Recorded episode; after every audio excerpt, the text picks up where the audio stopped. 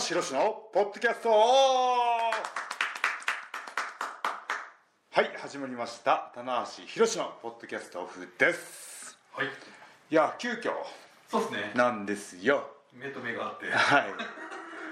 目と目があってしまうっていう。はい、あのねお互い別件の仕事でで事務所に来てたんですけども、はい。えー棚橋が、えー全部の仕事終わったタイミングと、えー、マシモさんを見かけたタイミングがそうですね。バッチリ合ってしまって「あれ？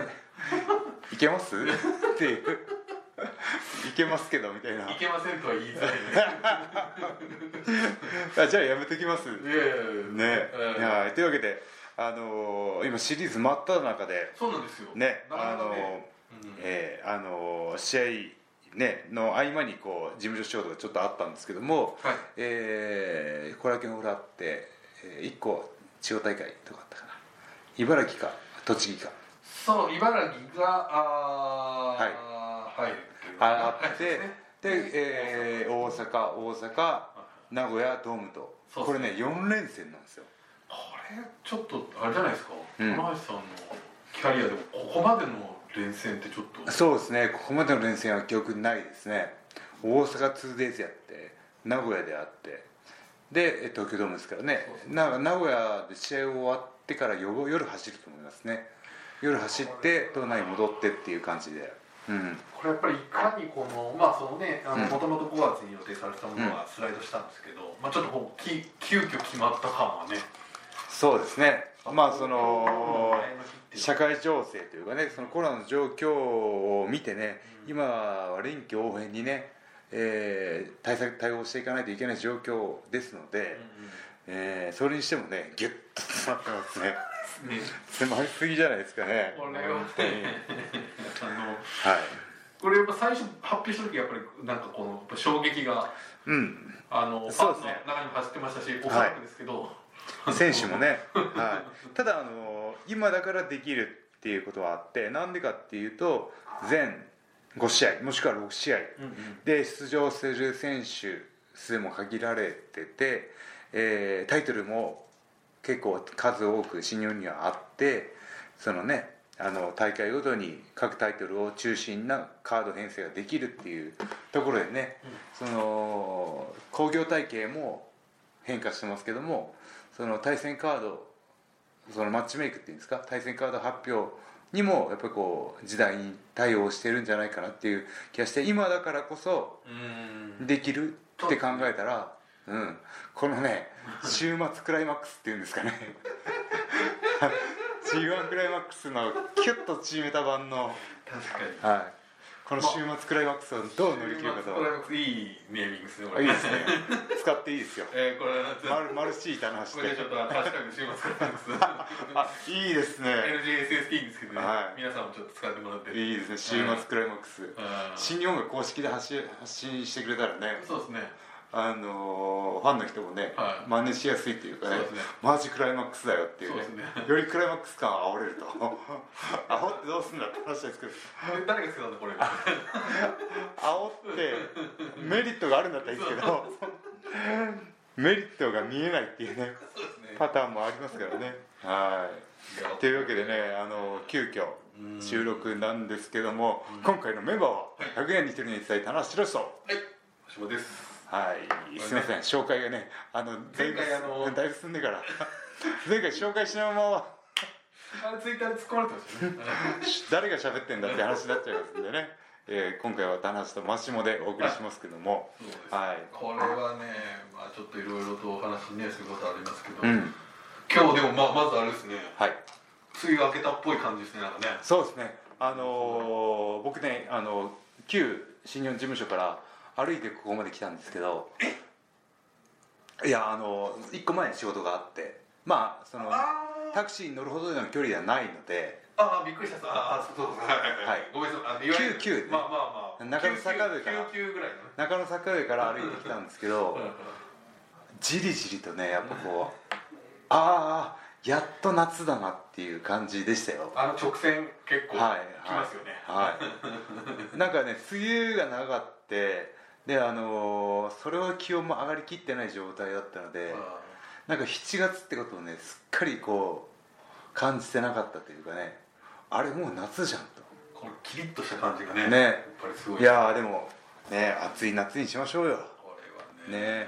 ただねあの引き続きね皆さんは気をつけていかないといけないことが多いと。そうですね。ね。あの一回緊急事態宣言抜けてやっぱりその抜けるとねやっぱり僕もほっとするしねあのその確率の問題でちょっと気を抜けてしまったところもあるのかなっていうのはあるんですけど感染者数のねこの増減がやっぱいねやあのひっきりなしにねニュースが伝えてくれるんでやっぱ不安感っていうのは煽られるんですけどもーはねあのやるべきことっていうのは個人個人で一緒じゃないですか。気をつけて行動するとか、いはい。ねあの消毒こまめにするとか、えー人の多いところに行かないっていう。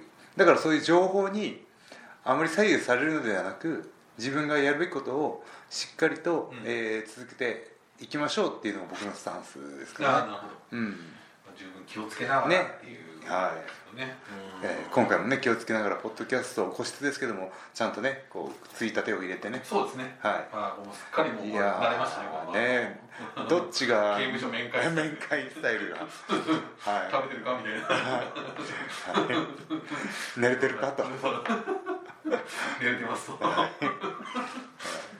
い。やーねというわけなんで今回もね張り切って収録していきたいんですけどもえー先ほども言いましたけどもシリーズ真っ最中なので、えーこのシリーズの様子だったりとか、えー北海道もね久しぶりに行きましたしそうですね。はい、残すところのね、えー大会の見どころなんかをちょっとねピックアップしてお伝えできればと思うんですけども、あのー北海道へ行ってきましたよ。これ、まあ、僕はちょっと行けなかったんで、はいはい。どどうですか？やっぱちょっとこうね、うん。やっぱまあ2年ぶりですかね。えー北海道自体は2年ぶりですね。ね。はい、で今回大会が行われた真駒内はい。セクシーハイムアイスアリーナはい。が10年ぶりです。あだから本当にあれやっぱりあれですよね、はい。逸材のそのバーナード戦以来なんですね。が最後なんですよ。うん、うん。僕もそうか。ああの時は僕も行か行ったはいんですけど、バーナード戦だったっすね。バーナード戦だったんですね。懐かしいな。あ2011年でね、うん。えー V11 を達成する V7 ぐらいだったかな。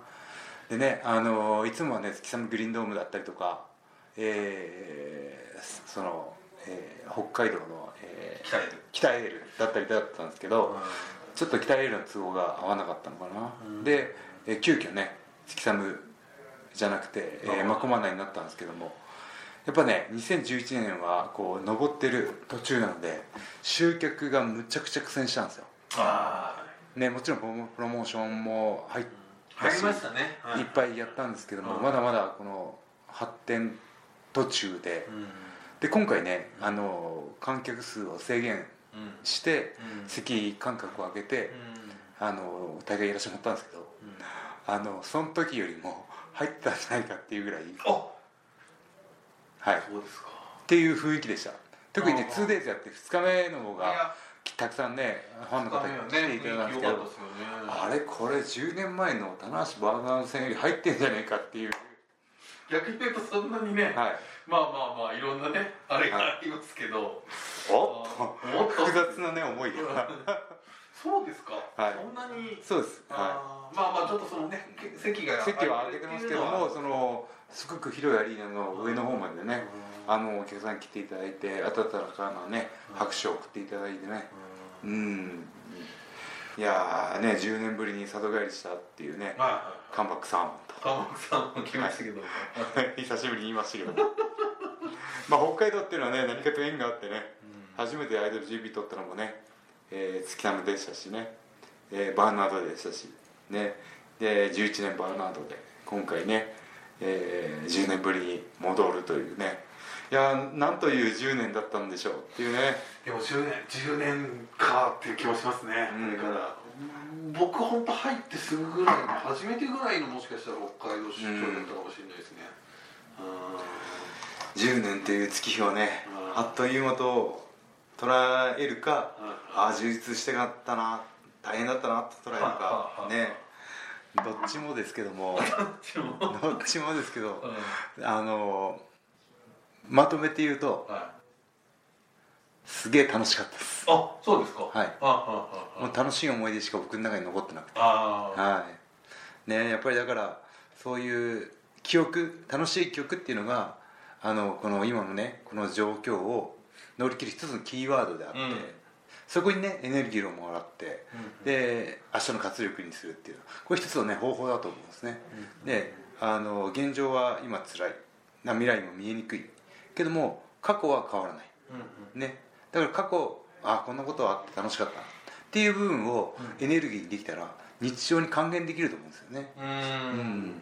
っていうねいいことを発信していくのがうん。棚橋のポッドキャストです、なるほど。急に。はい。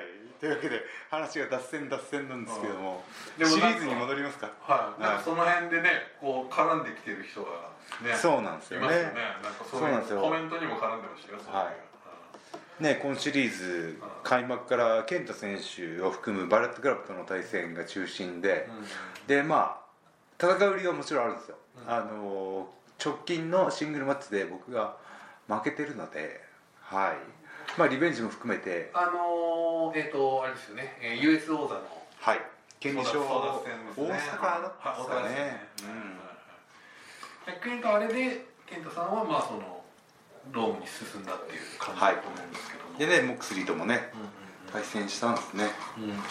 はい無観客でですけどね。はい。なので僕としては健太選手に借りを返したいと。まあその先にまた選択肢がねいくつか出てくるんじゃないかという,、そうね。希望を持ってますけどね。ね。うん。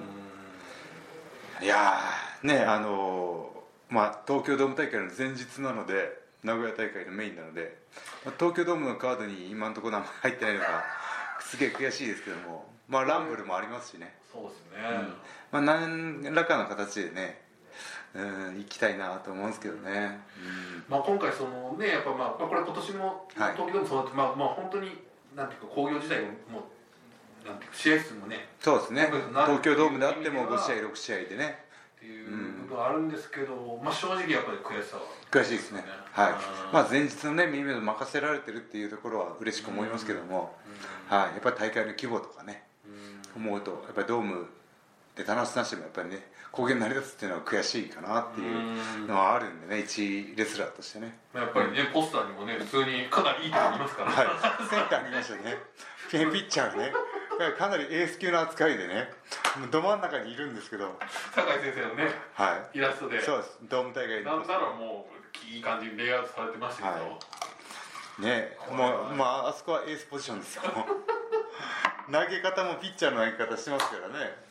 ね。でも酒井先生ね。酒井先生多分ね構図考えた時に、うん。あ田無真ん中でっていう 書き始めだったと思うんですよ。ね。ねデザインをね。バランスをとってね。はい。あそこに忖度は大丈夫ですか？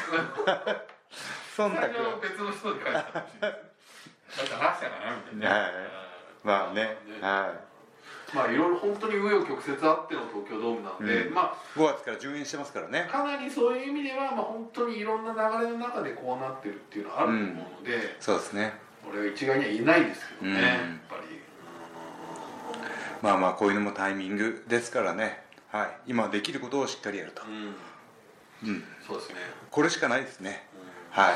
まあ、そしてあなた、うん。レッスルグランドスラムははい。まだありますから。そうですね。これ第1部ですからまはい。はい9月にねだはあのー西武ドームがい。は 2days 待ってますんで。ね2部第3部うん。とありますんで、でそれ終わってまだ発表はないですけどね G1 今年もあるんじゃなかろうかと。あ発表になりました？あなった。あれ？これ結構ねあのサクサクっと今年はうーん。いつもこうなんか割とこバーンと。うなんならこの日に出すんでみたいな、はいはいはい。予告をして後あ楽園でみたいな、のー、煽り V とともにね。そう。いうのそうか。がサクサクっと G1 今年もありますんでね。よろしくみたいな。はい。出たいな。G1 な G1 までねはいですか、で当確線上のラインにいるんじゃないかって去年ぐらいから自分に自信がなくなっちゃって。いやいやいやねそこはね。まだ棚橋出ないとね。ええ。出ますよ。出出ますさせてください本当に、えそれはねえはい。もうそれはもうもうやっぱ真ん中で投げてますからやっぱはい。あえー、棚橋が前回優勝したのが2019 18年あ八年。です。の井口選手そうですね。はい。両あのはい。武道館で。はい、その前に勝ったのが2015年。ははい。棚橋3年周期で優勝する説が。これやっぱりねオリンピックみたいな星の恵曲がりがありますね。あの惑星直列が起きて棚橋が優勝する時は宇宙で惑星直列が起きてますんでね、は宇宙パワーで。いこれはね宇宙パワー X で。宇宙パワー X でねちょっと懐かしいですけど。懐かしい。僕らしかわかんない。はい。これはねはい。G1 G1 もね楽しみですね。うん。はい。うん。まあまたブロック分けとかね。対あのどういう A ブロックに入るのか B ブロックに入るのかっていうねところも含めてねうん。ファンの期待感っていうのはね高まっていくと思いますんでね。うん。はい。あとはねこうシリーズ通しながらうん。あの並行してやってたやってる。うん。100日後に仕上がる話そうですよ。そうですよ。これ棚橋さんの後あれですよ。はい。これも7月の半ばに入りまそうでしたす。あと50今56日目なので、ははい、あと44い日。ざっとざっと40何日。44ね日4日ですね。これはどでも今パッと見かはい。なりちょっと腕とかかなり大変な感じそうですね。あのやっぱりこう脂質脂肪の脂肪っていうのは体の薄い部分から腕とか顔とかから落ちてきますんで、うんうん。ちょっと顔とかシュッと腕とかしてきましたけどあもそうですよ。はい。あのー脂肪の厚い部分お腹うん。腰回り特に背中のあたりが落ちるのが一番最後なのでこれねあの本当にあのダイエットしたことある人だったら分かるんですけどあ脂肪っていうのはまずお腹周りからつくんですね。けどダイエットで落ちるのは一番最後なんですよ一番最初につくくせに落ちるのは一番最後なんですよ。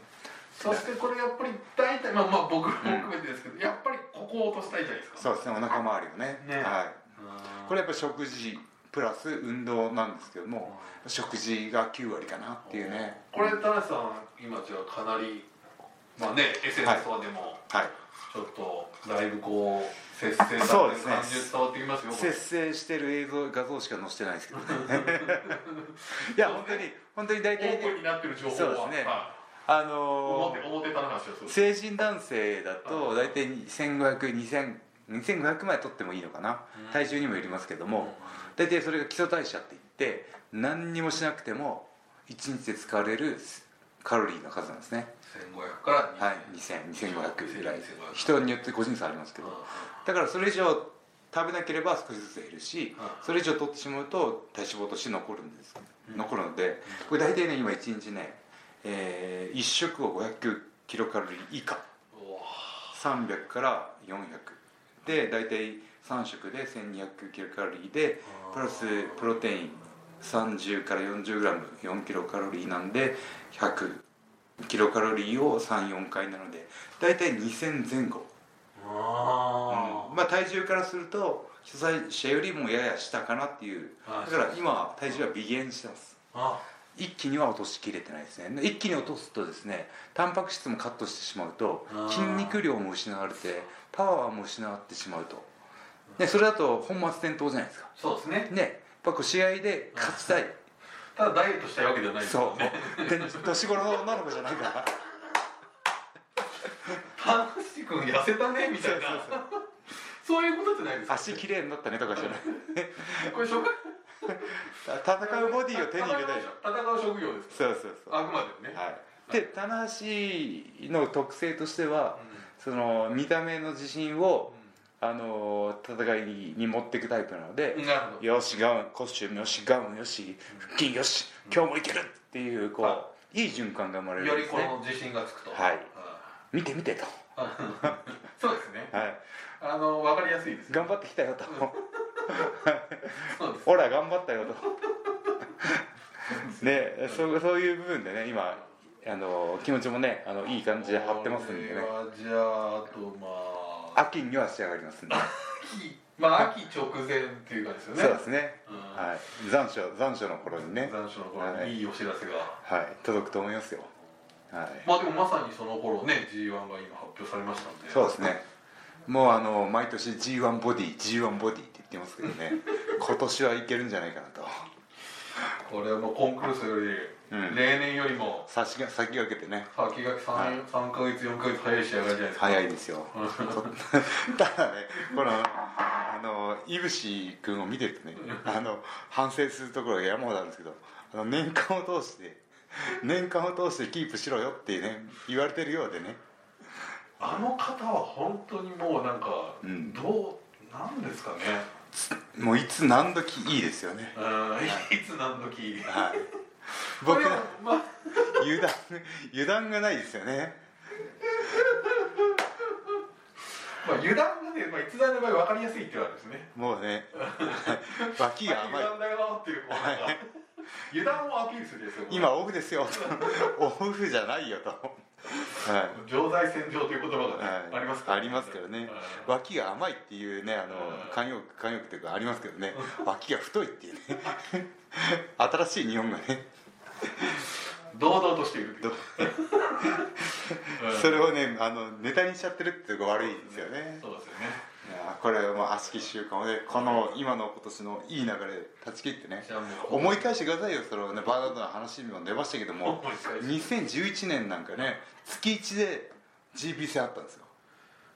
もう本当に年間1年間で V11 だったんですよ。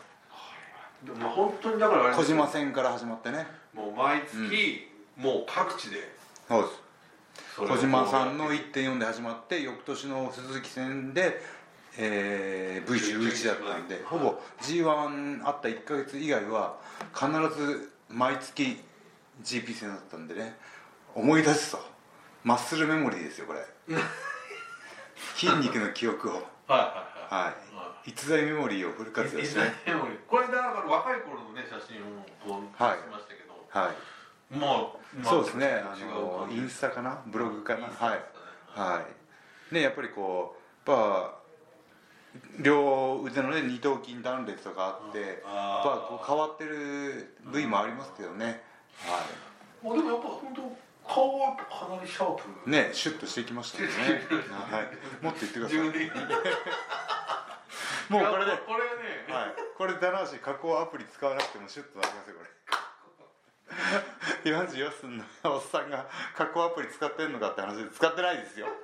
皆さん使ってませんからね。大丈夫ですか？フォトショップとかでございます顎のラインが異様に異様にね今の子たちね顎のラインがゆ異様に細いですからね。あれはもっとスルメとか硬いもん食わないとね。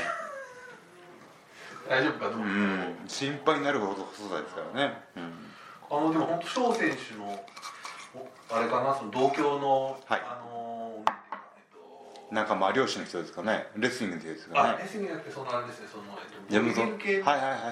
方に一回トレーナーの方の話聞いたらやっぱりか顔を見ればうん。もう脱がなくても状況が分かる。ああなるほどね。言ってましたね。顔の、えー状況で顔がパンパンだと体もパンパンと。もう そうですね。一言で言うと。パンパンパンパン ハッシュタグパンパン。パンパン。ってちょっと可愛い。ですあ可愛いです。うんパパンパンならパンパンでも可愛いとなるとダメですよ。その可愛さに甘え。ちゃうんでね、うん。はい。ねみんなね。ああそうか。もうプロのビルダーの方はい。が顔つきを見れば、はい。顔のあの全身も脱がなくても分かる。やっぱこう頬がこけてきたりとかねね。こう目がくぼんできたりとかねうん。そういったあのついてないといけない部分に脂肪がなくなるっていうことなんでしょうね。うん。うん。ってことはいい感じで来てるってことなので、残り100日残り100日じゃないけど残りね残り集中してここから9月上げていきますんで。上旬に。9月1日に仕上がり1ます日か？らはい。1日にも。そうです。5月23日に始めたんです逆算して。はい。100日た遡ったら9月1日から。はい。5月23だったんで、はい、まだ全然あの試合もなんもない時なんですけど。そうですね。ドームあの西武ドーム直前ぐらいなので。その後の大会はもうこれもう西武ドームそうなんですよ。だから逸材ボディお披露目はう西武ドームということで、んなるほど。はい、いやでも棚橋の性格的に多分もうインスタかなんかに上がってますと。できました！みたいな。早く見てみたいな上手にできました！じゃあついてきます。でまあでも生で見られるのはもうこれもうと西武ドームそうですね。うん。いいじゃないですかこのね。そうですね。まああのこんだけね言ったからには現役生活の中で最高の最高の。最高ポジションをね、ってことは現役生活最高ってことはとは人生最高のコンディションでドームに上がると、おいいですね。うん、人生大きく出ましたね。やばい。ね。時間ない。はい。時間はまあそうか。あと1ヶ月ちょっと。でもこのもうもう何度もこういうことやられてるから、はい。まあわかるわけじゃないですか。そうですね。あの特に今はおうち時間があるのではいその有名な YouTuber のボディービルの方とかの減量動画とかトレーニング動画を見てああこんなトレーニングあるんだって言ってあ。ジムでやってみたりとか常に。1日1個新しいトレーニング入れておやってみたりとかやってるんでね時間はねすごくうまく使えてますね。はいうんね仕上がるの。ねこの仕上がりをねうん。あのまずは名古屋でね。うん。はい。そうですねこれやっぱり、まあまだ現段階でのね。はいだから僕日々最高を更新してますんで。言い方。確かにそうだけどさ。そうですね、まあ、はい。そういえばそうなんですよね。そうなんですよ、はい。はい。もう交代はないわけですそうです、常はい。に前進そうです。一歩下がってはに二歩一歩下がってはい二歩下がって三歩進むっていうことでもなくてねそうですね。一日一歩ずつちゃんと言ってますんで、はい、これはでもね健太戦をクリアしたらこれまたまた違う道がそうですね。はい。あります、ね。いろいろ選択肢も増えてくると思いますし、ううん。ん、特にこのね週末クライマックス前代未聞のね、全新日本プロレス初のね大阪大阪名古屋東京ドームっていうこの4日間をねこれはね。どう乗り切るかっていうところで新日本プロレス今後のね勢いも変わってくると思うんでね。うん。だからおそらくそのねさっきそのまあ東京ドームの、はい。まあ今か入ってない方っていう意味では例えば石井さんとはい。イギリス選手、これも、まあ、こっちこの二人もすごい意気込んでますしそうですね。名古屋のセミなんですよ。これは、まあ、これは、まあ、ある意味同時に棚橋健太戦も意識してるでしょうし。いやーねあの思い出しますよ。はい。石井さんが石井選手があの大体嫌なよや焼け野原にして。カード順がね、はい。気になるよって。いそうですね。ん。特に直線ですからね。直前ですからね、はい、ファンの方名古屋のファンの方がね もう燃え尽きるんじゃないかなっていう危惧はありますけどね。久々にこれが焼け野原かみたいな、でもそういうシチュエーションすらもはいはいその10年前とかぶってて面白いなと思ってね。こはの中村慎介選手がね。い、そうですね。はい。大阪とかもね。はい必ず石井さんがねもうかなり盛り上げてくれてでメインイベントの話が震えるっていう状況が。これがねいい緊張関係なんですよきっとね。はい。はい。まあそういうね、今みたいに顔的しある意味こうバトンを渡すみたいな部分あるじゃないですか。そうですね。一つのチームチームとしてもね。ね。うん。はい。うまいですね。確かに第一試合からねメインイベントまでリレーのバトンをつなぐんですよね。そうですよね。うん。わがわがの部分だけじゃなくて。そうですね。はい。大会をね見に来てくれたファンをの方が楽しんでくれることを一番の目的としてね僕たちはやってるので、はい、そういった意味ではねバトンをねしっかり受け取ってねメイベントの責務をねいやそうですよ。果たすべ果たしますよ。うん。はい。はい。いやーこのね、うん。週末クライマックス。週末クライマックスな。いやーどうなんだろうな。うん。これね、まああとやっぱちょっと伺ってみたいのはやっぱそのまあ東京ドームねカード出ましたけど。はい高木武士戦そうですね。どういうふうにご覧になる？今年何回目か？2回目かな？えっ、とですねまだ、えー、と実は去年の去年やったんだ。G1 の公式戦広島のそれこそ、えーはい。メインですね。初日がその高木さんと井口さんであじゃあ初日が僕です。あ初日が田中さんと健太さはい。んで2日目が高木さんと井口さん。はい。いぶしがやられたんですよね。そうですね。はいはいはい。まだ1回しかっていうのと、そうかそうか、うん。とまあ言われてるのはやっぱりその同じお同じ年に生まれて同年デビュー。とそうですね。57年組ね、はい。内藤哲也も入れてね。入れてっていう部分で、タンさんの目からどういうふうに？いやーでもねあのー時代の中心っていうのはやっぱその年として変わってて棚橋時代があって岡田時代があって岡田の時代はね継続してますけども、その57年組がね今高木選手内藤井伏っていうのはね新日本中心になってるんでその新日本プロレスっていう会社としてはむちゃくちゃ健全ですね。はい。確かにその世代交代が進んでて、うん。その一番ねこう動けて脂が乗ってる選手がうん時代の中心になってるっていうね、うん。うん、ただそのファンの思いっていうのはねまた複雑複雑で。やっぱりいつまでも頑張ってほしいと。棚ファンはね。はい。また一戦一戦に戻ってほしいっていうね。そういう思いもねしっかり受け取ってますんでね。はい、はい、大丈夫ですよ。今あの100日後に仕上がる計画やってますんで、100日計画がね。やってますんで、はい、人生最長のダイエットに入ってますあそう コンクールス前でも大体1か月ぐらいしかやらないんで。ね。あなるほど。はい、3か月3倍です。よ、はい、その分にあのペースは緩やかになったんですねいろんな考え方があります。そうですね。はい、それ1か月でやる分を100日でやってるってだけかもしれないし。なるほどなるほど。いかんですねちょっと。はい。もう一回今ねこう収録をきっかけにね気合入りましたんでね。ははい、ちょっとペース上げていきますんで。もうね事務所からで家まで歩いて帰りますよっていう5時間ぐらいかかるんですよ。そうですね。気温もいい感じなんでね今。この間も言いま明したけど。日欠場になっちゃっ ねという。まあまあその、まあ、世代交代が進んでるといいまあちょっとね、うん。あのある意味ね、そういうそういったなそういうそういう見方もできますけども、うん。やっぱりこう同じ時代を生きてると。うん。ねあのそう考えるとやっぱりこう引退するまではトップにこだわり続けたいっていうのは僕のポリシーなのでね、はい。またね近い将来うん。トップ先生に踊り出てやりますよ、はい。これはしかもねうん。この間もおっしゃってましたけど、まあこれもし結果以下っていうはい。部分ありますけど、そうですね。これあの今持ってる方ははい。ご正直田中さんは一つはい。歌詞がありますんで、はい。はい、っていうね。そうですね。そうですね。そう東京ドームでね高木君高木選手にね僕勝ってるんですよ名古屋で。そうですね。今年の話ですからね。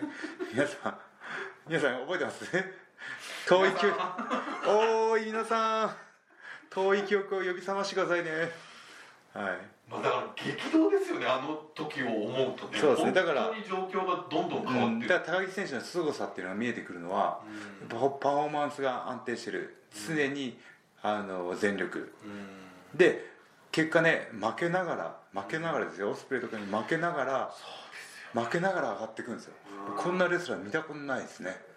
本当に、確かに。うん、でまあオスプレイのねそういうちょっとアクシデントがあって欠場になったチャンスがすぐ回っていると、ねな高木君が言ったのは常在戦場っていうんですか、うん。ね、常にこう俺はいつでもいけるから使ってくださいっていうプロの姿勢っていうのはね、うん。見習うべき点がありましたね、ハングリーさを感じますね、でもこの4日間怒涛の4日間になるんじゃないですか？うん。ねまあそうですね。下半期を占うというかね、でねまたプラスに考えるとこのね東京ドームコロナで順延してしまったんですけどもこの大阪大阪名古屋ドームっていう興行をが組めた週末クライマックスなんなんか逆に楽しそうじゃんみたいなね。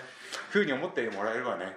はこれしかも田中さんこれこの同時進行で。い、うん、世界で一番有名なスポーツイベントが。はい。そうなんですね。並行して行われるという。はい。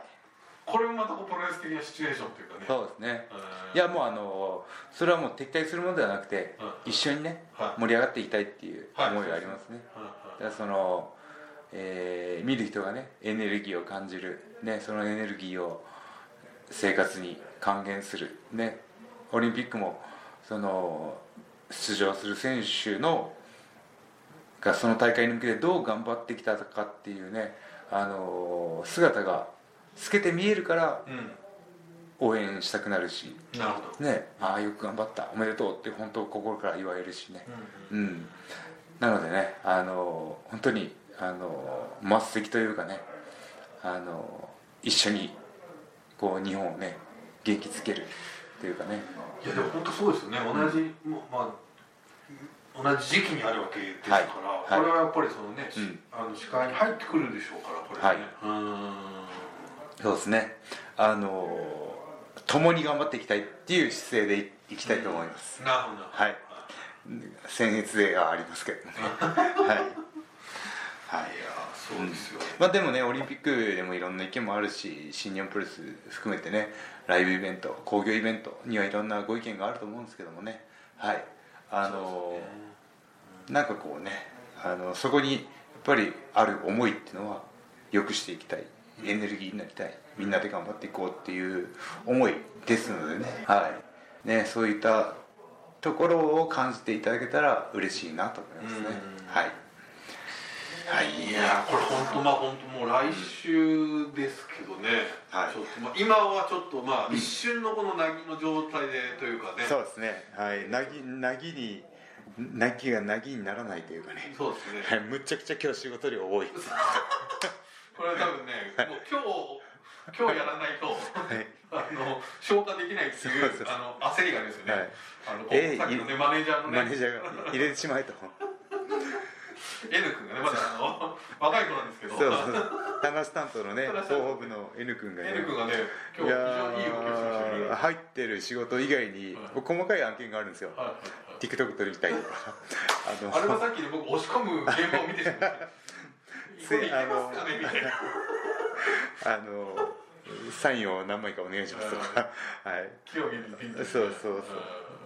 その隙間産業がね隙間産業じゃない隙間にどんどん入れてくるんでね。まあね彼も一生懸命頑張ってるんでね。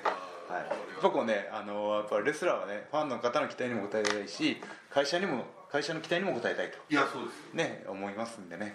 引き続き全力で頑張っていきましょこれはね、はい。もう本当にだから明日から後楽園からね、もう本当怒涛。ううん。怒涛だと思いますよこの1週間は。本当に、うん。ね1週間で人生変わるかもしれないですねね。ぐらいのねレスラーは意気込みでいきましょうよ。はい。ね。これをまたねこれドームアフタードームどういうことになるのかっていうのもね、楽しみですし、いいことですねアフタードーム。ね。うはい。世界が一変してるかもしれないですなるほど、はい。うん。うん。これはねはい。まあでもここでね、あの1年のちょうど真ん中ぐらいでね勢いつけてね、うん。はい、下半期もねファンの皆さん力合わせてね頑張っていきましょうね。ということで、はい。では最後に告知です。新日本プロレスは、えー今週末。ね大阪大阪名古屋ドームという怒涛の4連戦があります。